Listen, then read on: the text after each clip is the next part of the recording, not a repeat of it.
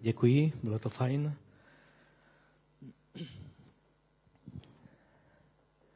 Tak jsem zvažoval, jestli přečíst tuto eh, část vánočního příběhu, nebo ten vánoční příběh, který je popsan v Evangeliu Lukáše celý, protože je to celkem dlouho čtení, ale pak, pak jsem si říkal, že kde jindy bychom měli si přečíst celý ten příběh tak, jak je napsan, než eh, o Vánocích. Samozřejmě ten stejný příběh eh, v trochu jiné formě je popsan i v Evangeliu Matouše a také i v Evangeliu Jana. A tak, jak jsme už minulou neděli slyšeli velice důrazně o tom, jaká byla situace v Izraeli, jaká byla situace eh, ve světě, že, že eh, bylo plno korupce, bylo plno nespravedlnosti, bylo plno špatných věcí, které se děly v Izraeli. A také, také eh, Židé byli pod nadvládou Říma, tak očekávali na Mesiáše. Říkali si konečně, aby přišel a vysvobodil nás z té nadvlády Říma a z toho všeho špatného.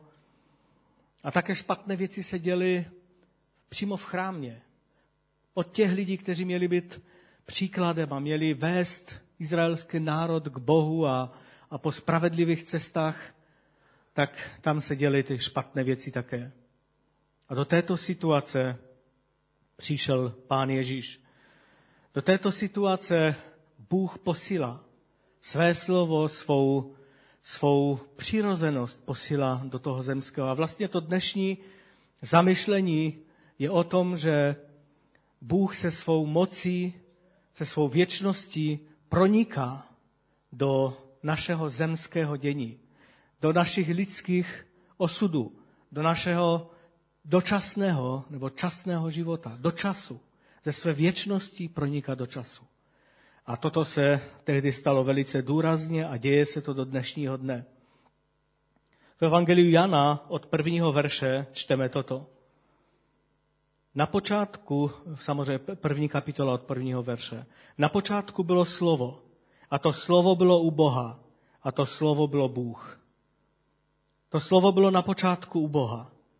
Všechno povstalo skrze něj a bez něj nepovstalo nic, co je. V něm byl život a ten život byl světlem lidí.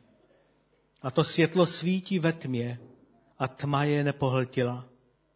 Od Boha byl poslán člověk jménem Jan. Přišel kvůli svědectví svědčit o tom světle, aby všichni uvěřili skrze něj. On nebyl to světlo, ale přišel, aby o světle vydal svědectví. Tento byl to pravé světlo osvěcující každého člověka, přicházejícího na svět. Byl na světě a svět povstal skrze něj, ale svět ho nepoznal. Přišel do svého vlastního, ale jeho vlastní ho nepřijali. Ale těm, kteří ho přijali, dal právo být božími dětmi všem těm, kdo věří v jeho jméno. Takoví nejsou narození z krve, ani z vůle těla, ani z vůle muže, ale z Boha. To slovo se stalo tělem a přišlo žít mezi nás. Spatřili jsme jeho slávu, slávu, jakou má od Otce jednorozený syn, plný milosti a pravdy. Jan o něm vydal svědectví a volal, toto je ten, o něm jsem řekl, ten, který přichází za mnou, je přede mnou, neboť byl dříve než já. Z jeho plností jsme přijali a sice milost za milost. Toto je napsáno o Ježíši Kristu. On je tím slovem a světlem, tím jediným, který byl zjeven pro nás, abychom mohli být zachráněni v něm. U Židům v první kapitole také od prvního verše je napsáno, mnohokrát a mnoha způsoby mluvil kdysi Bůh k otcům skrze proroky, ale v těchto posledních dnech mluvil k nám skrze svého syna, jehož ustanovil dědicem všeho a skrze něho stvořil celý svět. On je jasem jeho slávy a vyjádřením jeho podstaty. Svým mocným slovem nese vše, co je. On se postaral, o očištění hříchu a poté usedl po pravici velebnosti na výsostech. Mnohými způsoby Bůh mluvil. Pronikal. Ta boží moc pronikala na zem mezi lidi různým způsobem. Skrze proroky, skrze zázraky někdy, skrze různé zasahy, přímé boží zasahy. Ale v poslední době, a my žijeme v té poslední době, Bůh promluvil skrze Ježíše Krista. A tak pokud si někdo myslí, anebo věří tomu, že bylo něco jiného, anebo je něco jiného, jakým způsobem by Bůh ještě mohl promluvit, pak se velice milí. Protože ten jediný způsob a poslední způsob, kterým Bůh promluvil, je Ježíš Kristus. Není to žádný Mohamed anebo někdo jiný. Není to žádné jiné náboženství, ale to všechno, co potřebujeme vědět, je v Ježíši Kristu. A tak naposledy Bůh promluvil v Ježíši Kristu a v něm máme všechno. Takže o tom jsou Vánoce. Vánoce jsou o tom, že to slovo, sám Bůh přišel k nám na zem. A narodil se a žil mezi námi, pobýval, odešel do slávy a poslal svého Ducha Svatého, který je s námi, abychom mohli žít s ním. Sněl naše hříchy, očistil nás. Je napsáno v tom 12. verši, že těm, kteří ho přijali, dal moc stát se božími dětmi. Těm, kteří věří v jeho jméno. Toto učinil Ježíš Kristus. O tom jsou Vánoce. Vše, co potřebujeme k životu a ke zbožnosti, bylo dáno jen a jen v Ježíši Kristu. V nikom jiném. Všechno, co potřebujeme, je dáno v Ježíši. A tak to bylo vlastně s nározením Ježíše. Víte,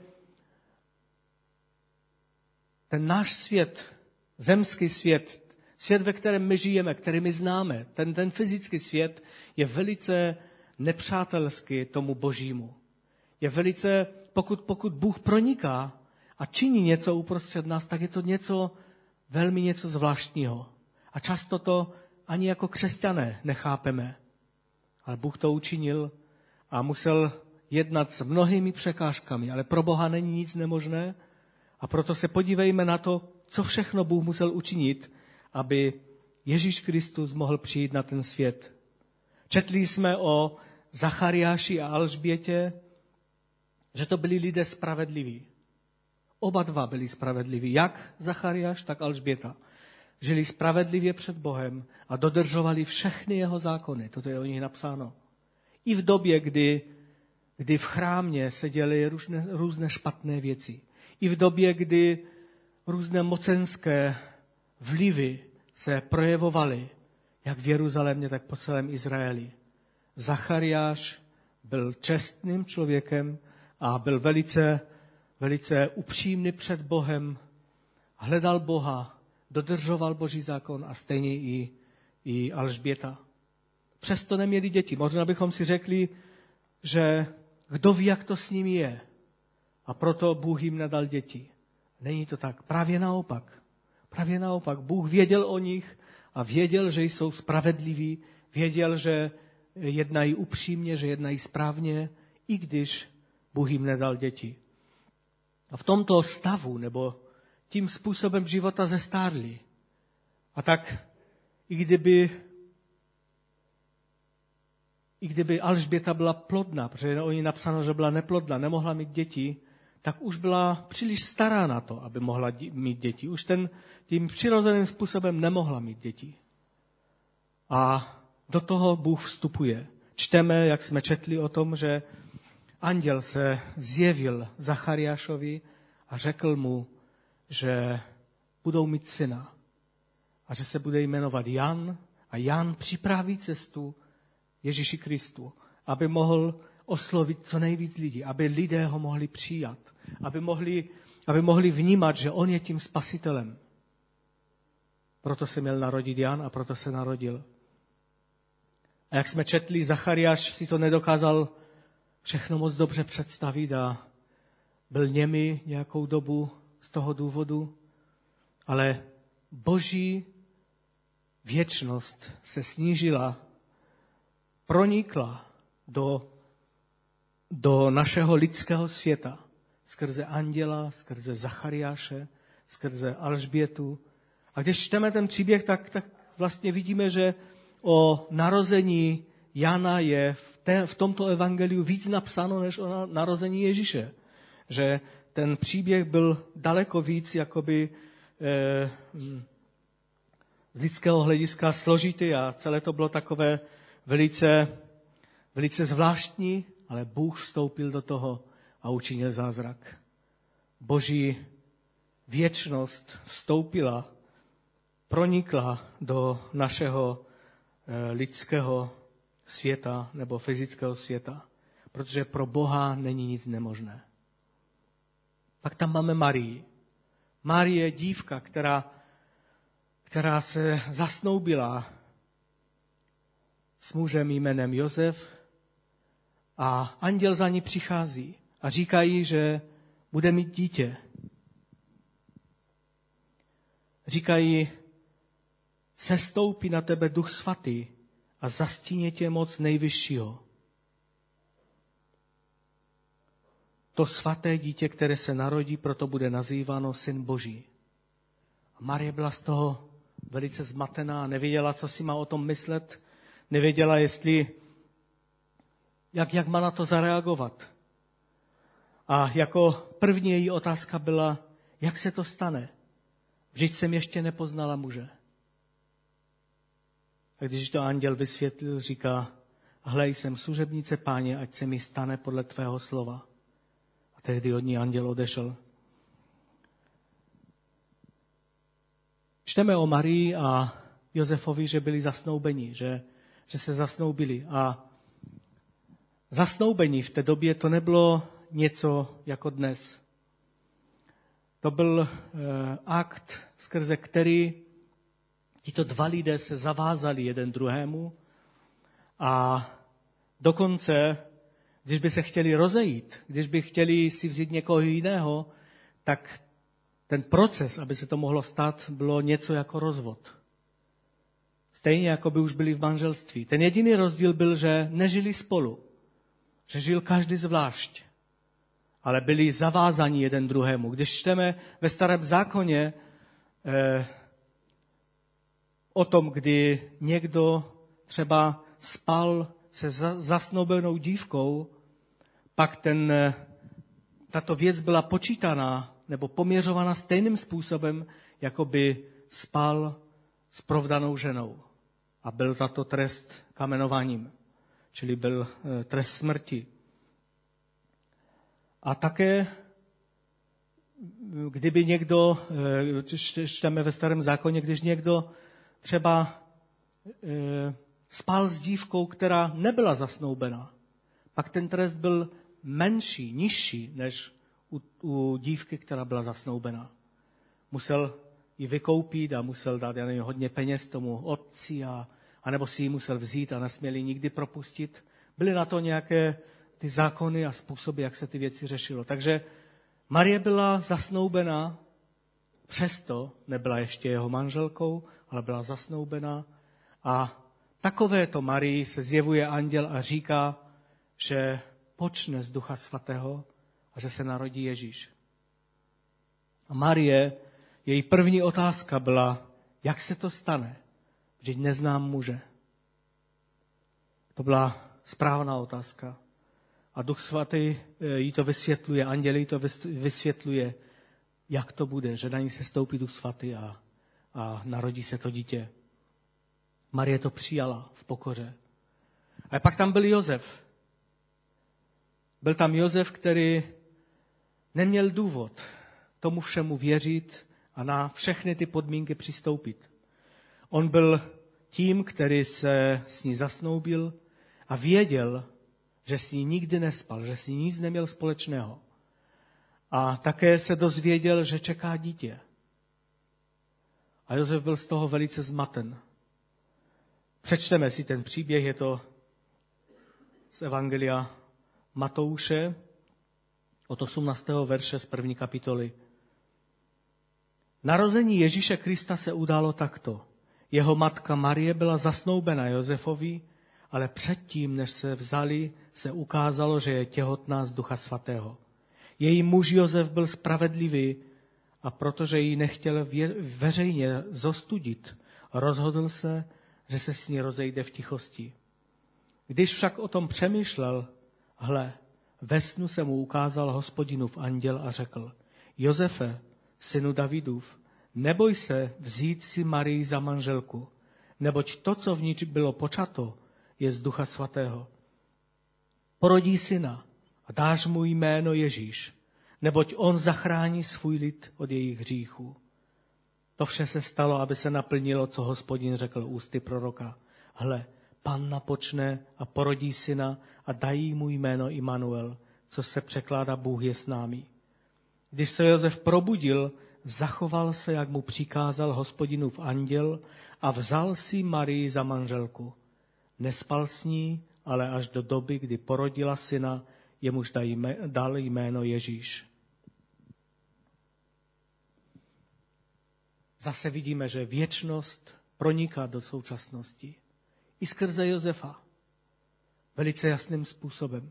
Josef byl spravedlivý a nevěděl, co s celou tou situací má udělat. A tak přemýšlel, že opustí Marii a že, že se to bude snažit nějak zahrát do autu, ale nechtěli ji ostudit, tak nevěděl, jak to udělat. A tehdy přichází, přichází k němu Bůh skrze anděla a vysvětluje mu ty věci. A Josef v poslušnosti přijímá Marii a oženil se s ní. Nevíme, kdy to přesně bylo, ale oženil se s ní. A vlastně stal se jejím manželem, ale je napsáno, že nespal s ní do doby, než se narodil Ježíš Kristus. A tak Josef, kdyby reagoval lidsky, mohl se velice urazit, cítit naštvaně, mohl udělat z toho veliký skandal a mohlo to celé dopadnout špatným způsobem. Ale Josef, jelikož přijal od Boha poznání té situace, dovolil, že věčný Bůh ho oslovil, tak jednal způsobem, jakým Bůh chtěl, aby jednal. Víte, Marie potřebovala Josefa. Kdyby, kdyby Marie byla svobodná, pak by ji z největší pravděpodobnosti ukamenovali.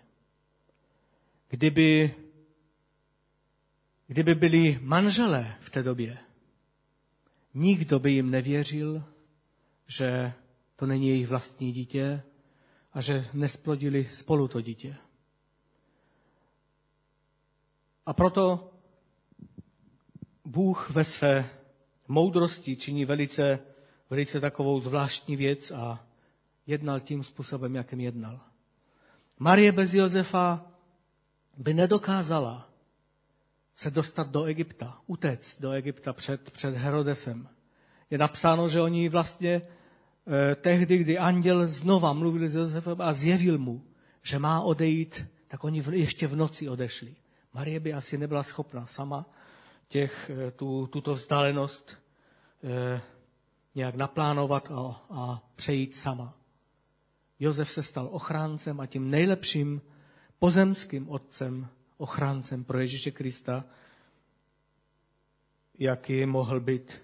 A tak bez muže, bez Josefa by Marie asi tu situaci nezvládla.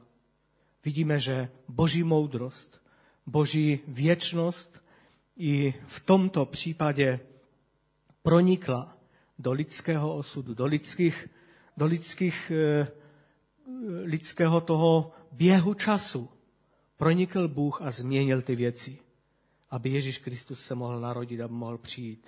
Pak tam máme napsáno, že tam byli i ti mágové z východu. Nevíme přesně, kým byli ti lidé. Je možné, že to byli e, lidé někde z Babylona. Přečteme si o nich v Evangeliu Matouše z druhé kapitoly od prvního verše. Ježíš se narodil v judském Betlémě za dnu krále Heroda. Tehdy do Jeruzaléma přišli mudrcové z východu. Kde je ten narozený židovský král, ptali se. Spatřili jsme na východě jeho hvězdu. Přišli jsme se mu poklonit. Když se to doslechl král Herodes, velmi se rozrušil a celý Jeruzalém s ním. Svolal všechny vrchní kněze a učitele lidu a ptal se jich, kde se má narodit Mesiáš. V judském Betlémě odpověděli mu, neboť tak je psáno skrze proroka, ty však Betléme v judské zemi nejsí z judských knížat vůbec nejmenší, vždyť právě z tebe vzejde panovník, pastýř pro Izrael můj lid. Tehdy Herodes tajně povolal mudrce a vyptával se jich, kdy přesně se jim ta hvězda ukázala. Potom je poslal do Betléma se slovy jděte a pečlivě vyhledejte to dítě, jakmile je najdete, oznamte mi to, abych se mu mohl po, i já poklonit. Jakmile vyslechli krále, vyrazili na cestu. A hle, hvězda, kterou viděli na východě, je předcházela, až se zastavila nad místem, kde bylo dítě. Když tu hvězdu spatřili, zmocnila se jich nesmírná radost. Vešli do domu a když tam uviděli dítě s jeho matkou Marií, padli na kolena a klaněli se mu. Otevřeli své poklady a obětovali mu dary, zlato, kadidlo a meru. Když potom od Boha dostali ve snu pokyn, aby se nevraceli k Herodovi, vrátili se do své země jinudy. A hle, po jejich odjezdu se Josefovi ve snu ukázal hospodinův anděl a řekl, vstaň, vezmi dítě, jeho matku a uteč do Egypta a zůstaň tam, dokud ti nepovím. Herodes totiž bude to dítě hledat, aby ho zabil. Ještě tu noc tedy vzal, vstal, vzal dítě i jeho matku a odešel do Egypta. Ti mudrcové nebo ti mágové, nevíme přesně, co to byli za lidé. Traduje se, takové tradice, že, že byli tři, ale ani o tom nevíme nic. Také nevíme nic o jejich jménech, i když je máme pojmenovaný. A nevíme přesně, kým byli. Byli to asi nějací vědci, nějací ti mágové, kteří se, což víme, kteří se zajímali hvězdami a vyznali se v tom všem mnohem, mnohem víc než kdokoliv z nás.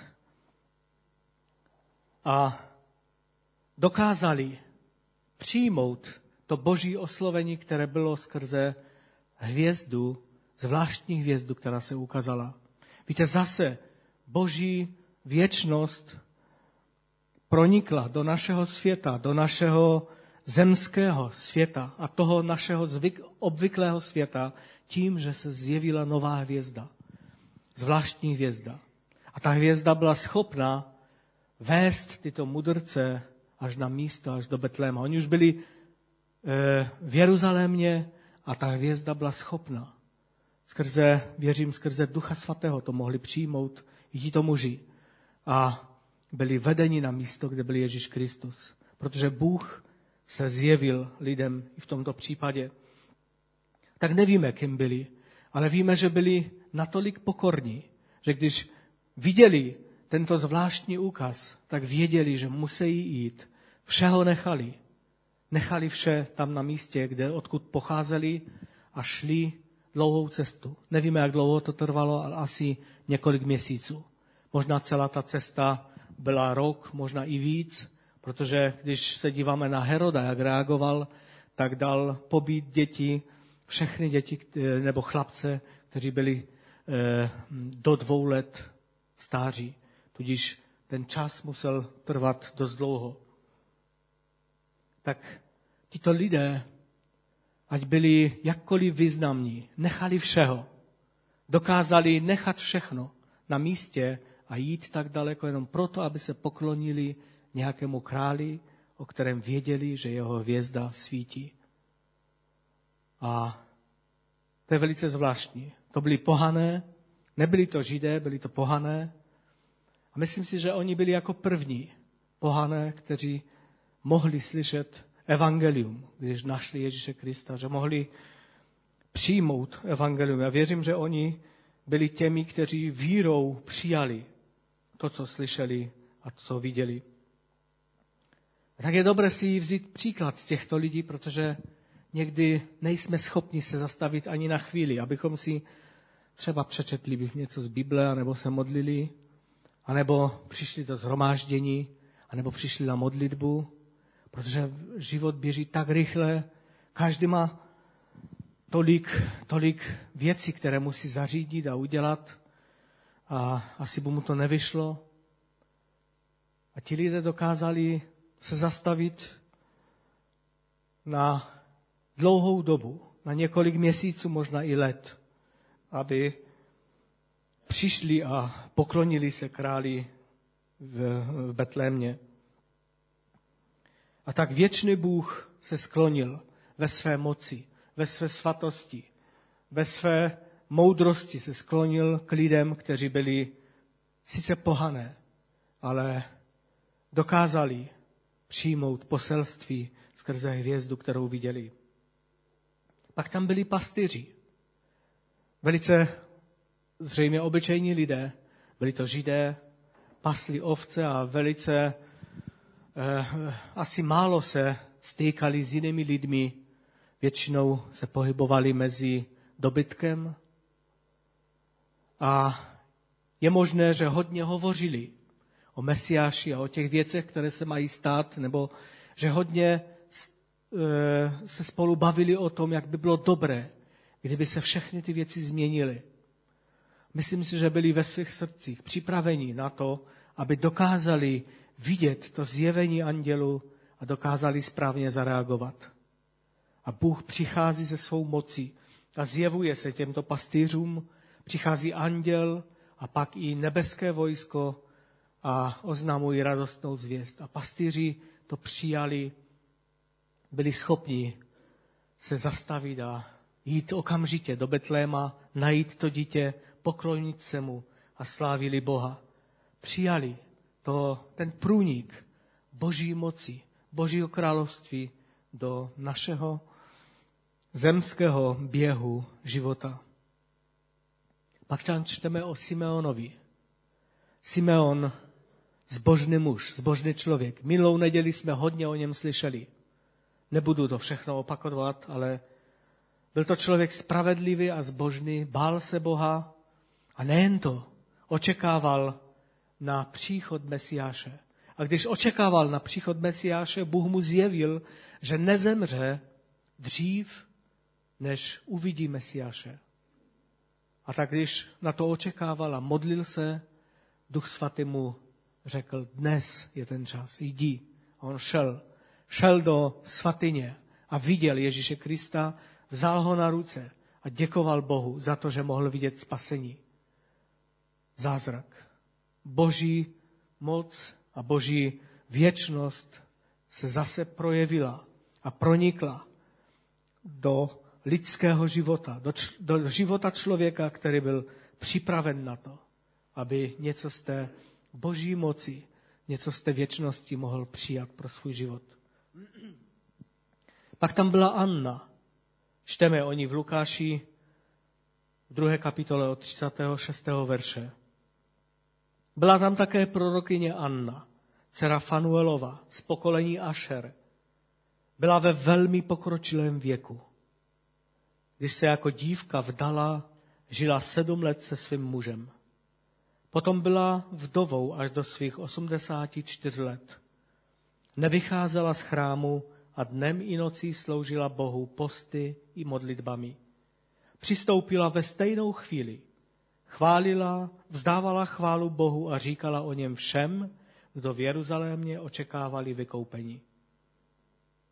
Anna měla spoustu důvodů k tomu, aby zanevřela na Boha, aby se zlobila na Boha, protože jenom sedm let žila se svým mužem. A zřejmě zemřel a byla vdovou a mohla mít spoustu hodně hořkosti sama v sobě. Spoustu vyčítek. A ona to ne- nedělala. Mohla být nazlobena i na lidi, protože tak to často bývá, že když se někomu nedaří, tak se zlobí na druhé, jako by oni za to mohli. Ale Anna to nečinila tak. Anna byla v chrámě, v tom chrámě, ve kterém věci nebyly podle pořádku Božího, nebyly tak, jak měly být. V tom chrámě eh, Anna tráví téměř celý svůj život. Dlouhá léta. A tím způsobem, že se modlí, postí, očekává na Boha, chválí ho, vzývá Boha, sloužila Bohu modlitbami i posty a také lidem. Nevycházela z chrámu. A byla asi prvním člověkem, skrze jehož ústa mnozí další, mnozí další mohli slyšet vyprávění o Ježíši Kristu, že se narodil. Bůh ji asi celý život připravoval na ten okamžik a věřím, že i Anna skrze to prorocké obdarování, které měla a Ducha Svatého mohla vědět a byla jistá tím, že toto je Ježíš Kristus. A proto mnohým lidem vyprávěla, říkala, Ježíš Kristus se narodil. Ten spasitel, na kterého jste očekávali a čekáte, ten se narodil. A v celém tom příběhu můžeme znovu a znovu vidět osobu Ducha Svatého. Znovu a znovu. Celý ten příběh je připraven, zaranžován Duchem Svatým. O Marii čteme, že byla naplněna Duchem Svatým, vlastně když počala Ježíše Krista. Marie byla naplněna Duchem Svatým. Josef, o Josefovi nečteme sice, že byl naplněn Duchem Svatým, ale Bůh se mu tolikrát zjevil a skrze Ducha Svatého mu dal jasné usměrnění, skrze anděly, že Josef prožíval a byl proniknut tím nebeským, i když byl na zemi a jednal správným způsobem. Zachariáš, to vše, co říká prorocky o Janovi a způsob, jakým se vyjadřoval, ukazuje na to, že byl plný Ducha Svatého. Sám ze sebe z té lidské přirozenosti nebyl schopen říct něco takového. Byl to Duch Svatý, který mluvil skrze něho. Alžběta v momentě, kdy se setkala s Marií, byla naplněna Duchem Svatým. Nikdo, je to tam jasně napsáno, že v momentě, kdy se setkala s Marií a slyšela její slova, Duch Svatý se stoupil na ně a byla naplněna. Také Ježíš Kristus, také Jan, vlastně její syn, byl naplněn Duchem Svatým. Je napsáno o něm, že už z života matky bude naplněn Duchem Svatým. Duch Svatý působil. Simeon, nikdo jiný než Duch Svatý to nespůsobil, že Simeon věděl, že se setká s Mesiášem, věděl, že ho vezme na ruce a věděl, že nezemře dřív, než se setká s ním. A také, když viděl Ježíše, věděl, že je to Mesiáš, že je to on. Bral ho na ruce a mluvil prorocká slova. Anna, i ona mluvila, prorokovala skrze Ducha Svatého. A také věřím, že i ti mágové, i když to byli cizinci a byli to pohané a nevěděli možná nic o těch, o těch věcech. To, že viděli nějakou hvězdu a šli se poklonit Mesiáši, byl výsledek toho, že Duch Svatý na nich působil a jednali tak, jednali stejně i pastýři. Protože věděli, všichni tito lidé věděli a pochopili, že věčnost ve své moci, ve své slávě se sklání do současnosti a přichází, aby změnila běh nás všech lidí. A tak, jaké z toho plyne poučení? Bůh je stejný, jaký byl kdysi. My jsme si možná zvykli na, na Ježíše Krista, který o Vánocích je oslavován způsobem velice zvláštním, jako dítě v jesličkách, jako ten, který, který nosí dárky, jako ten, kolem kterého se veškerá komerce a ten, ten zájem těch posledních měsíců točí, ale jenom z důvodu toho, že se jedná o peníze a o, o různé další věci. Nedávno jsem viděl, eh, ukazovali jakýsi ten Betlém, protože Češi jsou velice dobří v tom, že budují Betlémy a tam byl, kromě toho, že tam byl, bylo dítě v jeslích, tam byl obrovský zmatek. Tam byli lidé, co řezali dřevo, nějací si lidé, nějací další tam jezdili eh, s vozem a se saněmi, s koněm a děti si hráli a a kovař něco koval, Každý něco dělal. Obrovský zmatek, obrovský a dokonce některé ty betlémy se i pohybují. Je to taková, taková rarita, ale jsou lidé, kteří celý život tráví tím, že třeba za rok vyřezají tři další figurky a namontují na ten, na ten, na ten betlém a jsou velice pišní na to. Je to velké dílo, ale zobrazuje to určitým způsobem naši společnost. To je strašný eh, takový běh, který, který nelze zastavit. Všechno se tam hýbe a, a přitom tam leží dítě, které by mělo být středobodem všeho a ty věci se točí kolem něčeho zcela jiného. Někde jsem četl v novinách, že vyrobili čertovský betlem. Nevím, co to znamená, ale čertovský betlem. Čertí tam jsou místo lidí, protože to dnes frčí víc a dá se víc věcí tímto způsobem prodat, tak takový vyrobili zvláštní. Ale co tím chci, chci říct, že takto, takto vypadá s námi, s naší společností a někdy i, i s námi, že je spousta věcí, které musíme udělat. Spousta věcí, které běží. A je složité se zastavit. A pokud se lidi zastaví, tak se zastaví jenom u toho, že si nakoupí dárky a vnímají Ježíška jako toho malého v jeslích, který, o kterého se je třeba starat a já nevím co všechno, ale nejsou ochotní změnit běh svého života, změnit to, co, to, co byli zvyklí, proto, aby se mohli poklonit králi. Proto, aby král, ten král Ježíš Kristus mohl být na trůně. A tak ten příběh o těch mudrcích mě velice fascinuje, tím, že oni obětovali obrovskou část svého života jenom proto, aby se přišli poklonit do Betléma.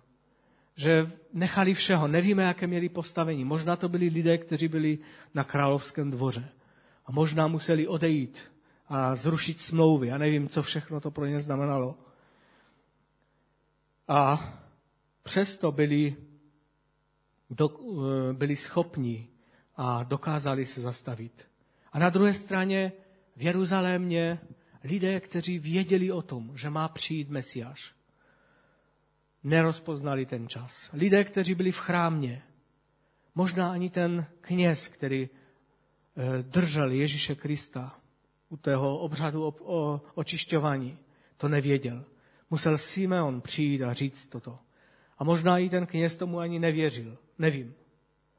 Ale byla spousta lidí, kteří byli v tom svém životním tempu tak, tak rozjetí, aj, že se nedokázali zastavit a nedokázali přijmout ten fakt, že se právě narodil ten spasitel, na kterého celá léta očekávali. A izraelský národ žel do dnešní doby. Má problém tento fakt přijmout. A věřím, že a Bible nám mluví o tom, přijde čas, kdy všichni poznají toho Mesiáše. Budou se radovat z toho. Na jedné straně budou plakat, ale budou se i z toho radovat. A tak to někdy bývá i v našich životech, i v naší zemi. Že spousta, spousta věcí umíme rozpoznat, umíme zařídit, ale to nejdůležitější nám uniká. I ten hospodský, který měl možnost dát místo Ježíši Kristu někde uvnitř. Kdyby, kdyby rozpoznal tuto věc, tak věřím, že, že by, pokud to nebyl nějaký bezbožný člověk, že by celý dům dal vystěhovat jenom proto, aby Ježíš Kristus se mohl narodit někde v normálních podmínkách. Ale ne, nedokázal to pochopit.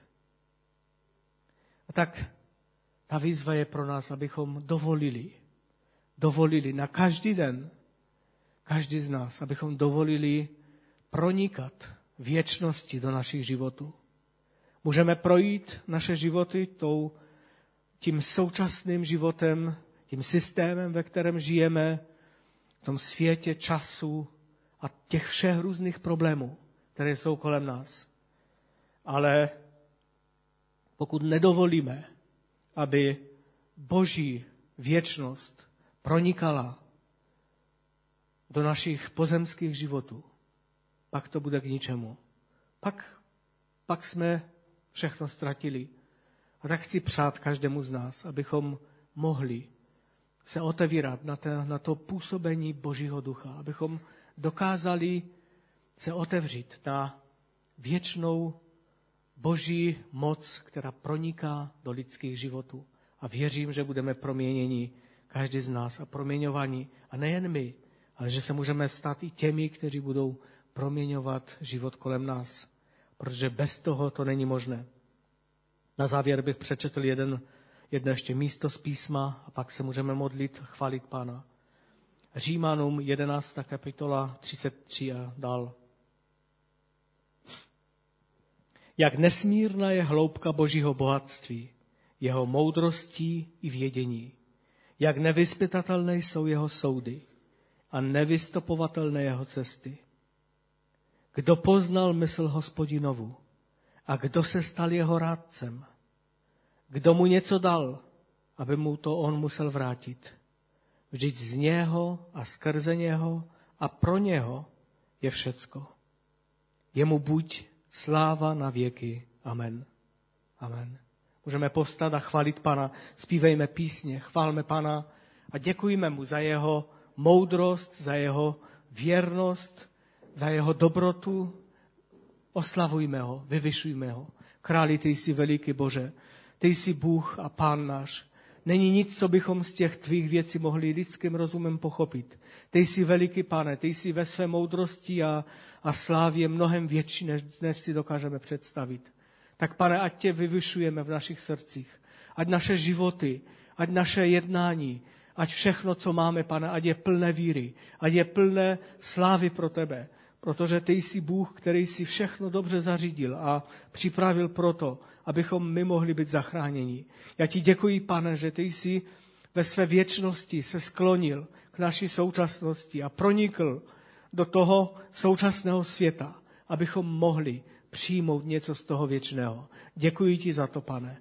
Ty jsi to učinil a činíš to na každý den, pane. Chválím tě za to, Ježíši Kriste. Ty buď vyvyšen uprostřed nás. Tak dej milost, pane, ať ty, ten čas Vánoc je čas přibližování se k tobě a čas, kdy tě budeme vyvyšovat v našich srdcích a kdy si budeme uvědomovat, jak ty jsi veliký Bůh a jak jsi mocný a slavný Bůh. Chválím tě, Ježíši Kriste. Amen. Amen. Zpívejme nějaké písně ještě. Můžeme ještě něco zaspívat? Zaspívejme pánu na chválu a pak tím to bude ukončeno na se zhromaždění.